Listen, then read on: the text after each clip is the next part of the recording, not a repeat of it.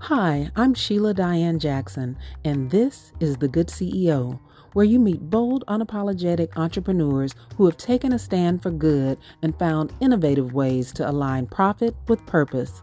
Learn new ways to expand your business and help our communities thrive, even change the world, all at the same time. My goal is to inspire you to positive action.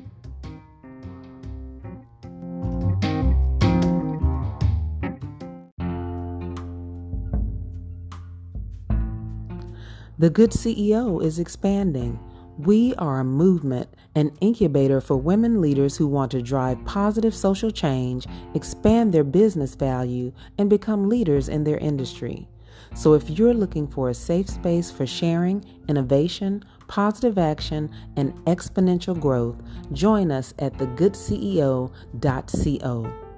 and sign up for my free masterclass. So I'm excited to have Paloma Adams Allen with me today. Paloma Adams Allen is the president and CEO of the Inter American Foundation. She's been there for about three years now, and I'm going to let her tell you more about exactly what she does as CEO there. But prior to joining the IAF, she led the Global Private Sector Partnership Initiatives for an international NGO called Winrock International. Before that, she was Deputy Assistant Administrator for the United States Agency for International Development called USAID for the Latin American and Caribbean Bureau. And she provided close to $1 billion annually for ongoing social and economic development programs in 28 Latin American countries. And that's why I'm talking to her today because she really understands how to create dynamic, and impactful partnerships between the public and the private sector. And of course, she speaks Spanish. She was born and raised in the seaside village of Strawberry Fields, Jamaica, which just makes me want a vacation right now in the midst of these lockdowns. And she's just an amazing, amazing woman. And I'm so thankful that you're able to join us today. Hi, Sheila. Thanks so much for having me. It's wonderful to be here. Yeah. Um, I think I will start with quickly just explaining what the Inter American Foundation is and uh, why we work with grassroots organizations. Um, the Inter American uh, Foundation was really envisioned to be an alternative to a traditional development model in the United States, one which works with third party larger nonprofits to support communities in Latin America and the Caribbean. And Congress really wanted those communities to have more control over the resources and to be able to fund uh, their own ideas.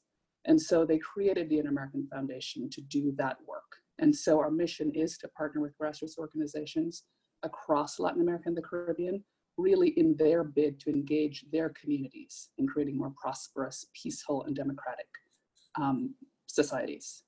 And so with that, I'll, I'll move into um, the differences in our in our opinion. We work with both types of organizations, grassroots organizations and traditional nonprofits. They make up our portfolio and we think it's good for effective portfolio management. In our experience, the main differences are threefold. They're based on location, leadership, and expertise. So grassroots organizations, by their very nature, are based in communities, right? They're led by community members and they therefore have extensive knowledge um, and expertise in local issues, traditional practices, culture, etc.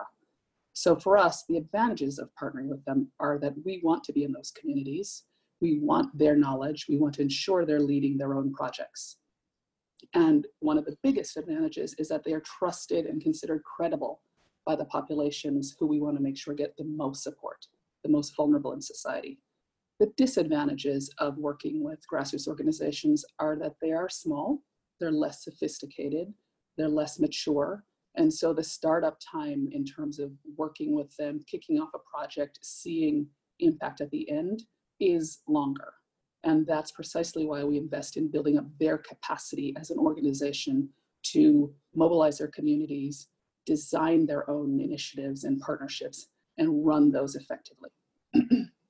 on the other hand, yeah. on the other hand, nonprofits are typically located in cities and towns, so they are quite, they can be very um, distant from the communities they're seeking to serve. They're led by professionals in the charitable sector or the philanthropic sector, and they have extensive experience in running an organization, fundraising, designing projects, accessing donors, etc.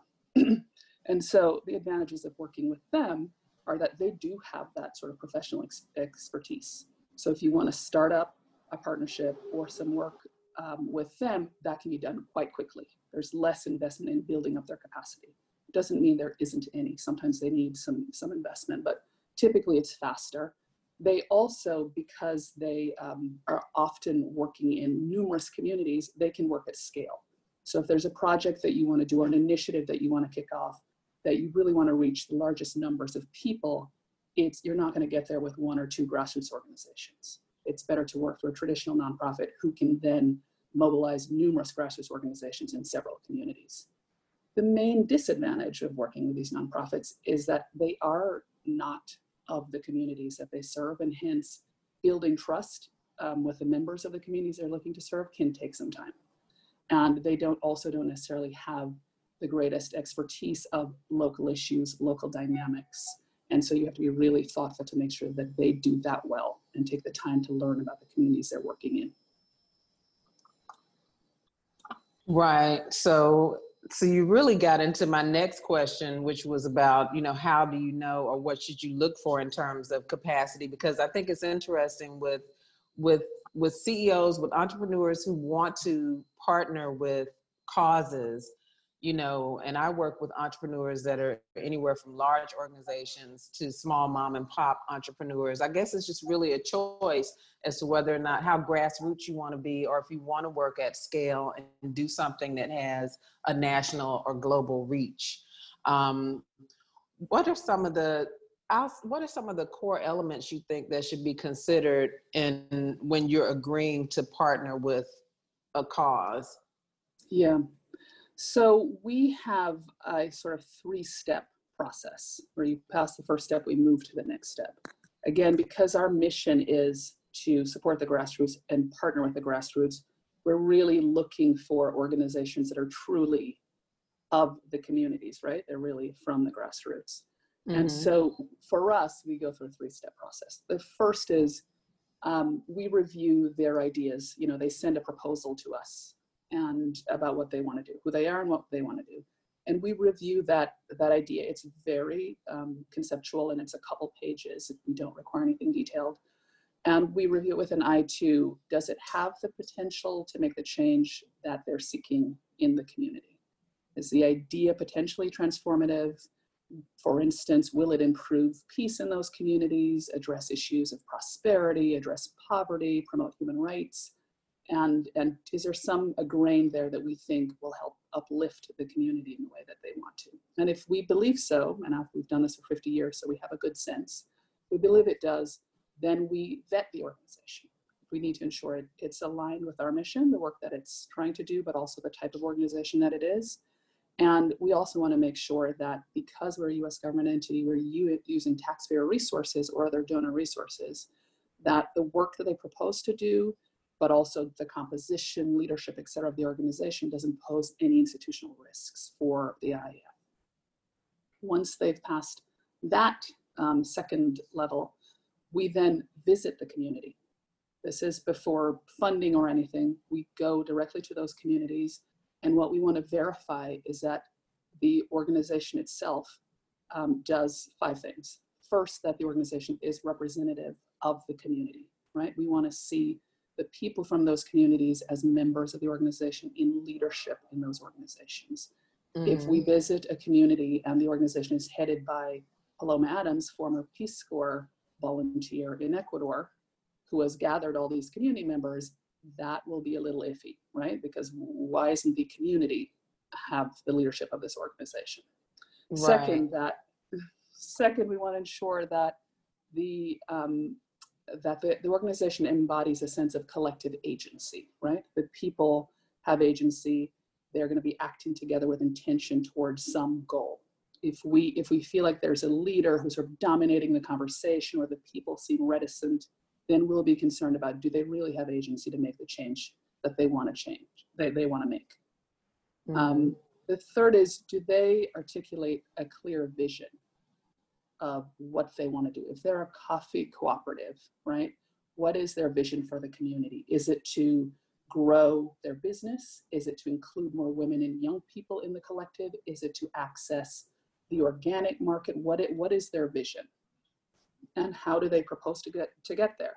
They don't have to be experts. We will help them with that in terms of here different paths different types of organizations have taken, but they need to have an idea. We want to grow their idea and help them build on their idea. If they can't, if they don't have a clear vision and or they don't even have a path, proposed path to get there, that'll be an issue for us. Um, the other two is that we want to make sure that they're committed to learning and to partnership, right? We're a learning organization. So we don't ding organizations and partners for a small failure. Something didn't work, you tried it, it didn't work, right? Then we learn from it, we move on. We also want to make sure that they're committed to partnering with their local business community, with other local organizations, with faith-based organizations, et cetera, because we have small investments. We know for them to reach scale or to sustain the work that they're doing with us beyond our funding, they need partnerships. So they have to be comfortable with those two pieces. And finally, we're looking for innovation, right? Either the, uh, the organization itself, how it's composed, how it was created and formed, or what they're proposing to do. So those are really the, the criteria that we step through when, we're, when we go to the communities, meet the community members, and assess the organization. If we're comfortable with all of those, then we will move forward with working with them on a plan and funding them. I think that's a great way to look at it because it's really hands on. And, you know, in working with CEOs, my thing is you want to make sure that that everything you do is in alignment with your values because you're putting your name out there you're putting your you know your brand out there and you want to make sure that what you intend to do is actually going to come to fruition that you're actually doing the work you know that the organization you're partnering with is actually about the work that you know and the difference that you intend to make. On the flip side of that you know what do you think um, how do you pick a great cause collaborator? You know, if you're if you're picking a a CEO, a company to work with in the private sector, what do you look at in in those companies? How Sure. should entrepreneurs and business owners be prepared to work with grassroots organizations? Absolutely. Um, that's a great question. So when we're um, looking at the business community for potential partners, we're looking for a few things. And it's not only for, we're looking for the, the IAF as an institution, what will help us achieve our goals, but also always looking at what do our grantee partners, these small organizations we're discussing, what do they need? And so we, we look for um, five things. The first is we're looking for a partner whose social impact goals align with ours and that of our grantees. The organizations we fund and partner with are typically um, women's cooperatives, right? Artisanal groups, farmers organizations and enterprises, youth movements and organizations, environmental groups. So we're looking for companies who have demonstrated that they have some commitment, either as a part of their business, ideally as a part of their business, but if not as a part of their business, through the other work that they support, their own, their foundations, etc. So um, we're looking for, for, for corporations in particular who are committed to women's economic empowerment globally and or in Latin America and the Caribbean, work on financial inclusion, strengthening of civil society, human rights, um, environmental sustainability, etc. The second is, uh, and this is crucially important for us, we're you know not willy-nilly sort of they look nice, we should partner with them. We're looking really to partner with them because they bring something that fills a gap um, in our either technical knowledge, um, they bring additional financial resources for us and our grantees. They may fill a technological gap or a sort of expertise gap. So when we're looking at our portfolio and we're working with grantees, we're saying, you know, you know what, we really need a partner who can help these grantees connect the communities they're working with, right? So we need a, a partner who has a certain technology, communications technology, works on broadband, et cetera, et cetera. So we really try to be surgical in terms of the need that we have and identifying partners who can help us fill that gap. Yeah, so this is a real win-win situation. The organizations can really enrich each other. Exactly, exactly. Um, Yeah. The third thing, and this is for us and, and for our grantees, is a challenge is scale, right? The, the, Mhm. um, the challenges in communities in Latin America and the Caribbean and globally are, are huge. And we have the data just in terms of the number of proposals we receive annually versus the number of proposals we can fund with our limited resources.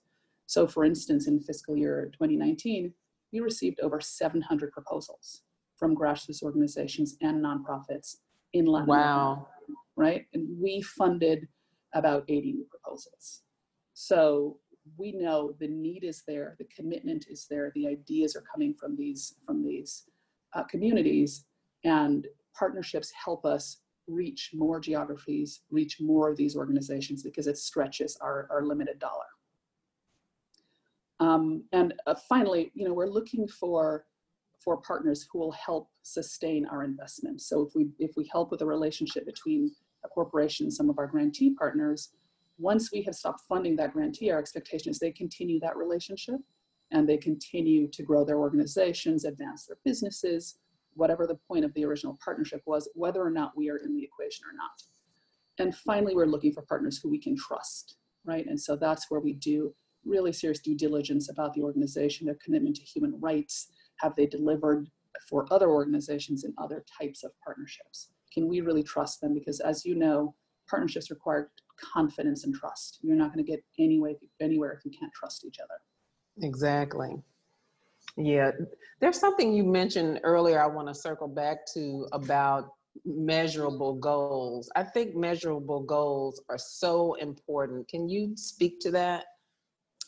Absolutely, I completely agree with you. Um, so, you know, one of the things in as a U.S. government funder is that we are using taxpayer dollar. So we have to have measurable goals for everything that we do. And so Mhm. that's sort of built in. It's not whether should we or shouldn't we, we absolutely must do it because we have to be able to demonstrate to Congress, to the US taxpayer, to our board of directors that we're making progress towards our mission and that there have been real results. Um, however, we balance that with the reality that for grassroots organizations, results are important, but so is the journey, right? They are, we are in the process of investing in their capacity. So they're learning as they go. And so we want to make sure that we design um, goals and metrics to measure those goals that are holistic and that are flexible. And so we define the, the goals of the projects and the indicators with the grantee organizations. We don't come and set those and say, thou shalt hit these marks. We sit with them and say, Right. what are you trying to accomplish at the individual level, at the organizational level, and at the community level? And what are we going to set together as indicators to demonstrate that you're making progress? If they have challenges hitting these, these indicators and these metrics, we work with them. We unpack what's happening. Maybe we set these, these are too ambitious. Maybe this is actually not the right crop you should move out of coffee and into oranges, right? And that will get you Mhm. closer to your goal. So, so they are, they are set, they're required, but we really try to make sure that they really address what the organization is designed to do and what their proposals are trying to accomplish and and ground it in that reality and then be very flexible with them because what we want is their success. Um, very specifically we monitor their progress every six months um, our in-country teams meet with the grantees we look at where they are at every six months in their project and whether we need to adapt their plans. Are they doing uh, going above and beyond doing fantastically? Do we need to be more ambitious or do we need to scale back in some way? And the, our grantees have really indicated that this approach, which holds them accountable but is flexible and kind and empathetic, um, is really valuable for them. It's really they get to focus on learning as well as as meeting the goals that have been set.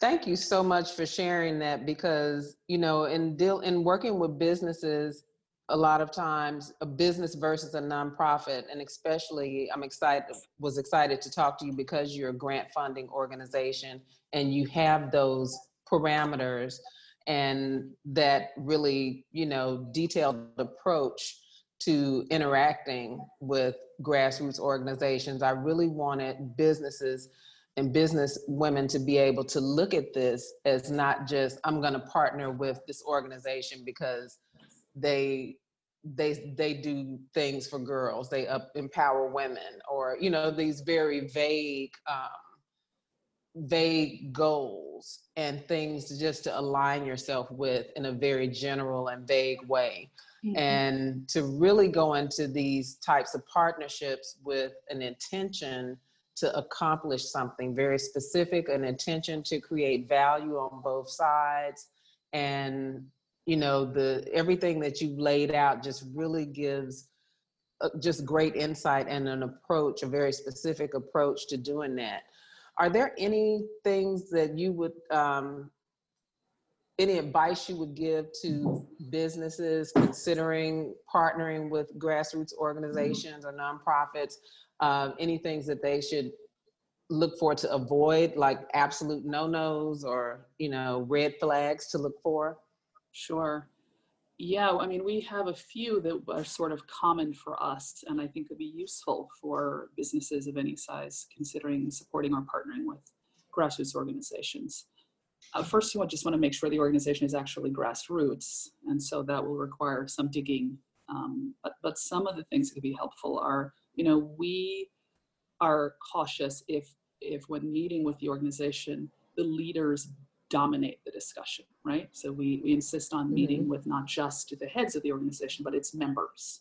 And we're looking at the dynamic in the organization. So we want to make sure that the leaders don't dominate those discussions and dig a little bit deeper as well to say how are decisions made. We're looking for this, you know, decision making that's consultative, that is inclusive. All the members of the organization have a path to weighing in on those decisions. Their voices are heard. If it seems like a very leader dominated personality driven grassroots organization, that will be a red flag for us. And that's something mm-hmm. that we would recommend that businesses take a look at. Um, we also look at the composition of the community when we arrive in the community and hence the composition of the organization, right?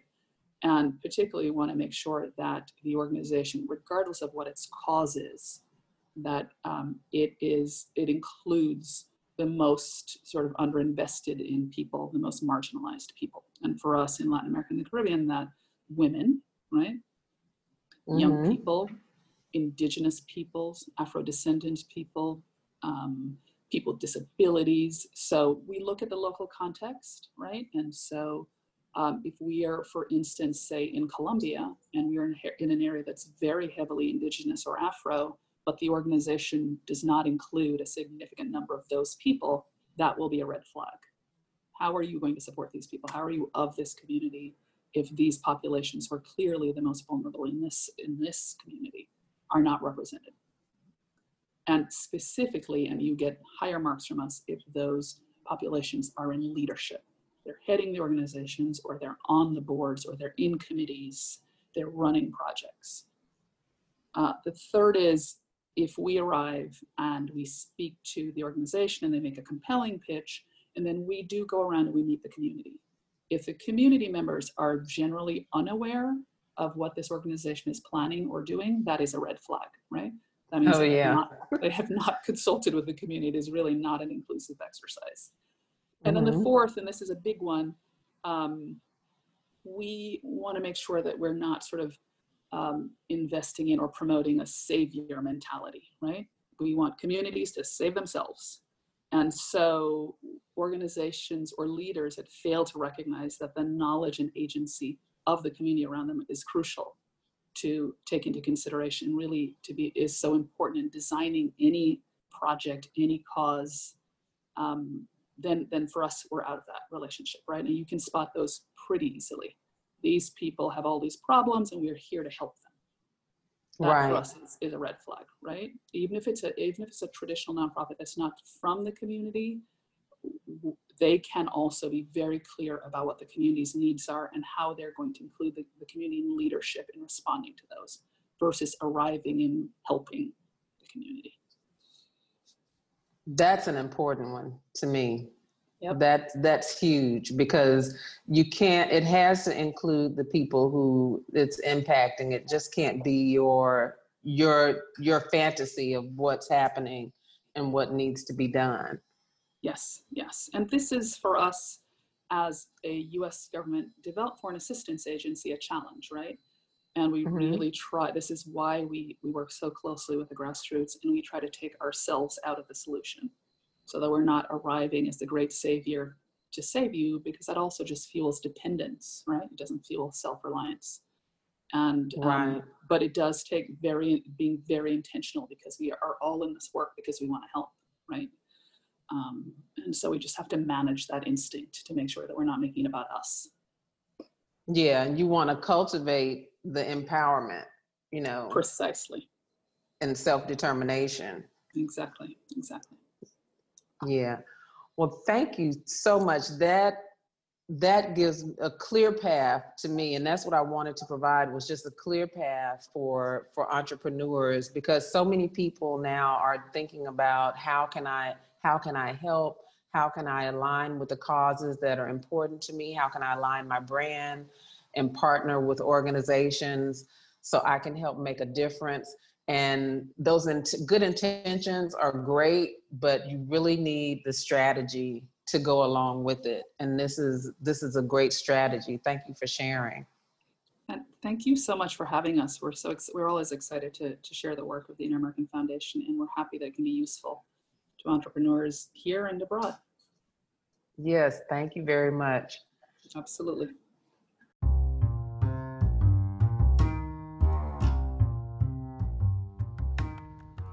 Thank you. You've been listening to The Good CEO. Remember, a woman who has discovered her voice is a force to be reckoned with. May the force be with you.